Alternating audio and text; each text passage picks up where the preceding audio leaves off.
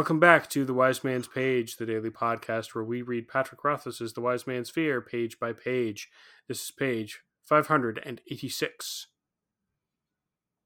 Painful for feet? I asked, trying to lighten the mood a bit. Amusement. Anger. Disapproval.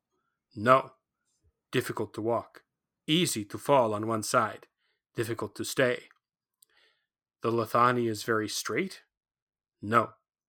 Pause. What is it called when there is many mountain and one place for walking? A path. A pass. Pass. Tempi nodded. The Lethani is like a pass in the mountains. Bends. Complicated. Pass is easy way through. Only way through. But not easy to see. Path that is easy much times not go through mountains. Sometimes goes nowhere. Starve. Fall into hole. So the Lethani is the right way through the mountains. Partial agreement, excitement. It is the right way through the mountains, but the Lethani is also knowing the right way. Both. And the mountains are not just mountains, mountains are everything. So the Lethani is civilization. Pause. Yes and no. Tempi shook his head, frustrated. I thought back to what he had said about mercenaries having to learn the Lethani twice. Is the Lethani fighting? I asked. No. He said this with such absolute certainty that I had to ask the opposite to make sure. Is the Lethani not fighting? No. One who knows the Lethani knows when to fight and not fight. Very important. I decided to change directions. Was it of the Lethani for you to fight today? Yes. To show Adem is not afraid. We know with barbarians, not fighting is coward. Coward is weak. Not good for them to think. So with many watching, fight. Also, to show one Adem is worth many. What if they had won? Then barbarians know Tempi is not worth many. Slight amusement. If they had won, would today's fight be not of the Lethani? No. If you fall and break a leg in Mountain Pass, it is still the pass. If I fail while following the Lethani, it is still the Lethani. Serious, This is why we are talking now, today, with your knife. That was not the Lethani. It was not a right thing. I was afraid you would be hurt. The Lethani does not put down roots in fear, he said, sounding as if he were reciting. Would it be the Lethani to let you be hurt? We'll find out on tomorrow's page. Um, The Wins! Bye! Goodbye. See you later. I'm Jeremy. How many I times have we done that gag now? I don't know, but it never gets old. That's right. Like all jokes, it only gets funnier. that's right. It's a real regular recurring bit. That's oh right. no, A recurring bit, like all our best bits. man! I don't even know where the reg bit came from. Reg came has always been with you. When there were only one set of footprints on the sand, that was Reg because he beamed you up to the Enterprise. That's right. And he's afraid of the transporter, so he walked. Ah, I see. That was a really good pull. You guys, I'm really proud of that pull because I, I was not sure where the joke was going when I started. And you know what? I think I nailed it. You so I just it. want some recognition. Absolutely. Congratulations! A round of applause for Nick. You get today's deep cut medal awarded to the podcaster whose cuts go the deepest. I'm pretty sure that would almost always, like maybe not always, always, but that would that would frequently go to Nick. Indeed. Yeah, but it also goes to the ones whose uh, like physical cuts uh, wound the deepest. So Mhm. Jordana, I know that if you if you want to uh, stab us with knives, you're you will be a uh, a shoe in for the deep cut award, Oh, great, great. the deep cut cross. Mhm. Right. Okay. So The real answer to your question, Jordana, is that the reg bit came from you being so irritated by us doing it the first time. Like most of our bits. yeah, exactly. The more it annoys you, the more we know it's a good bit. I'm glad that you have that measurement system set up. I mean, th- and to be fair, Speaking of annoying our friends, speaking of annoying our friends doing bits, that's how this uh, page starts. Yes. Kvothe is trying to lighten the mood. Good segue. Uh, maybe he's uncomfortable. Mhm, and Tempi's not having it. you get the segue award too. Uh, Kvothe is feeling uncomfortable, perhaps, or you know, I, I, there's all kinds of reasons to lighten the mood. He is talking to his friend, but I think uh, Tempi indicates his anger and disapproval that it's not appropriate to be joking around while discussing the, the Lethani. So we learned something else about it. It's not something to be taken lightly. Mm-hmm. He's also perhaps, you know, angry and uh, disapproving of uh, Kvothe making fun of his metaphor. Yeah. Well, like, and it is it is a little bit rude, right? In the same way that it would be rude and inappropriate for me to like make some make fun of like a religious observance someone was making. You know, it would be rude of me to like mock someone at their prayers. And this is kind of a similar thing. Or like it would be rude for me to like make fun of someone like explaining a hadith. You know, that's not appropriate. There's a time and a place. Uh and also we know that like not just that this is sacred to Tempi, but that it's also like forbidden for him to be teaching Kvothe this stuff.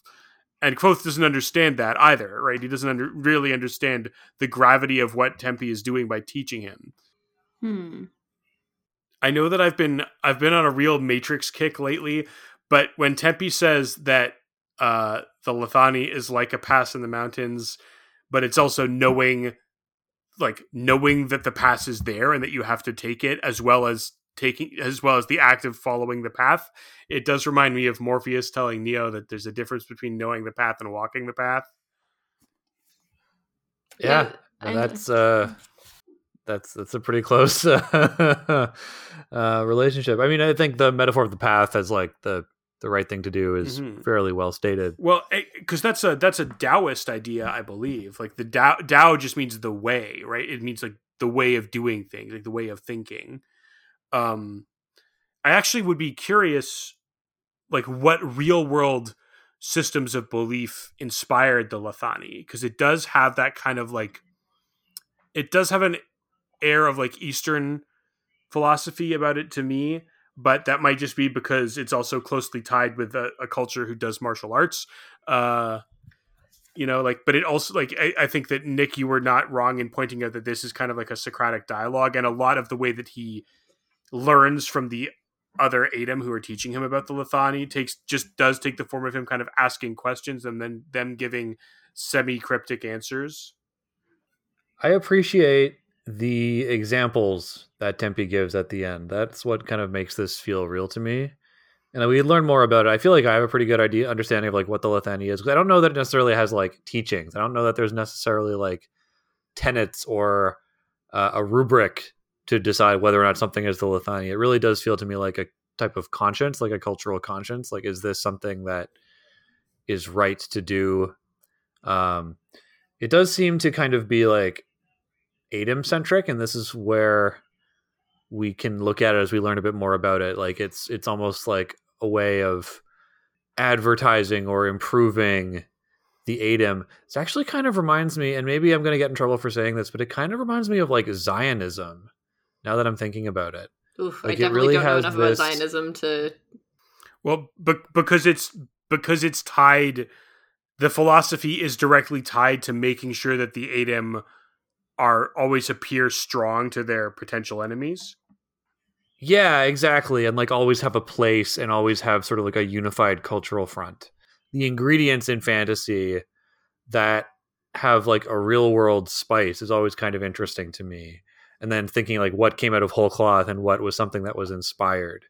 I think we've talked about this on this podcast before that like creativity a lot of the times means not like making something new, but remixing something in an interesting way. Especially nowadays when human culture has been around for so long and we have such good uh, archiving now that we can access and assess so much from so long and things last so long. So it's very, very hard to come up with something totally wholly new. So a lot of innovation these days in all sectors, not just like, you know, tech innovation, business innovation, but like narrative innovation, um, storytelling comes from remixes. And even that's not new, right? Like remixing elements of, of old stories and and uh, real world into fiction is is as old as fiction itself. So I'm not saying that's like a good or a bad thing to be doing, but I'm really interested, especially when it comes to something like the, the Lethani that is such a resonant, uh, strong, verisimilitudinous, our favorite word, philosophy. I really like to think about all the ingredients that make it what it is and why it is verisimilitudinous. I do think that part of the reason why it is verisimilitudinous is because it is never precisely defined. Uh, it's it's all about asking questions and interpreting what is and isn't of the Lethani. Uh, but I, as you know, I don't think we ever get the Ten Commandments of the Lethani, and so that makes it feel like many real world systems of thought uh, more true because there's so much room for interpretation uh, and for thinking about it. Uh, to drill back down a little bit to what's on the page, it is an important distinction. I think Tempi says that like we have to show that the Adem aren't afraid because we know that you barbarians think that not fighting means that you're a coward and being a coward means you're weak. So he's very clear to say that that's not what the Adem think. It's what the Adem think that barbarians think. Right? So this particular action that is of the Lethani is in the interests of uh playing into the barbarians cultural standpoint, right? Yeah. We also don't get the solid idea of exactly what it is the Adem think. We just know that they don't think the thing that the barbarians think. Well, exactly. Exactly. But it does because he frames these ideas so specifically as like this is what we think you think. You can start to extrapolate that like hey, okay, the Adem don't think that. So it's possible that they might not think the precise opposite, but they certainly have a more complex view of what it is to be a coward. And he says earlier, like, one who knows the Lethani knows when and when not to fight, right? When it is necessary or appropriate to fight and when it's not. So when the room is empty, it's not worth fighting. Yeah, like if if there had just been those four guys and and Tempi, maybe he wouldn't have fought them we are going to get a more cogent explanation of the Lethani and the Adem's relationship to it from characters who are perhaps more empowered and more knowledgeable of it when we get to Ademre. I think that Tempi is struggling not just because of his own language and his own lack of mastery and the fact that he is not actually supposed to be teaching Kvothe this stuff, but also because he probably feels that he's unworthy to be teaching it because he's you know he's still a novice and he's not well thought of by his uh, fellow Adem. So, you know, we're getting the beginner's version. We're getting the children's version of the Lethani, and not just that, we're getting the like the explain like I'm five from someone who can't really explain it to a five year old. Mm. So we should probably wait on passing judgment or making broad statements about it until we hear what Shehyn has to say. Mm. It, Reasonable. That's an interesting idea, and it does make me wonder if Tempi's understanding of the Lethani is roughly equivalent to like a grade five's understanding of like biology or history. Because what you often find as you go through your schooling is like you have to relearn or unlearn things that you that you thought you'd learned five years ago because they're actually more complicated than what you were taught then. You got taught the simple version, and then you have to learn that actually the simple version is not strictly accurate and it's more complicated.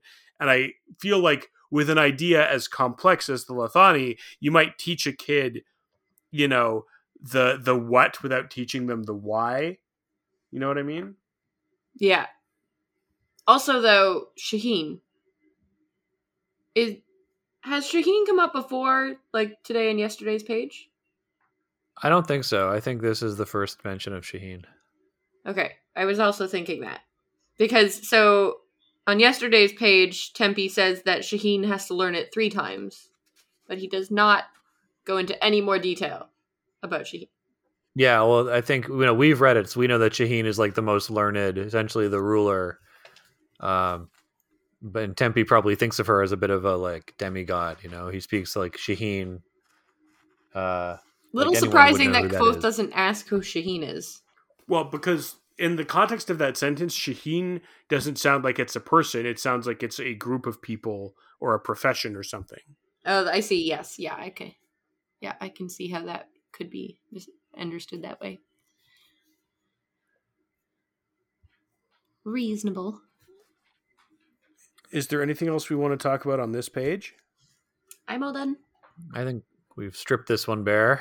In that case, I would like to uh, invite our listeners to write in with their thoughts on the Lethani at pageofthewind at gmail.com. And uh, our April Patreon episode uh, this year is uh, an AMA where you can ask us uh, anything you want, as they say. Uh, Hey, so wait a send- minute. I mean, it's up to us what we answer, but they can ask whatever they want. Uh, so send in your send in your AMAs uh, for us three, uh, Nick, Jordana, and Jeremy at pagethewind at gmail.com. Just put, you know, April Patreon in the subject line so we know to read them out on that episode. Uh, and uh, once we have a critical mass of, of fun questions, we will answer them on that Patreon. Woot. And until then, we'll see you tomorrow on another page. Of The wind. Wind.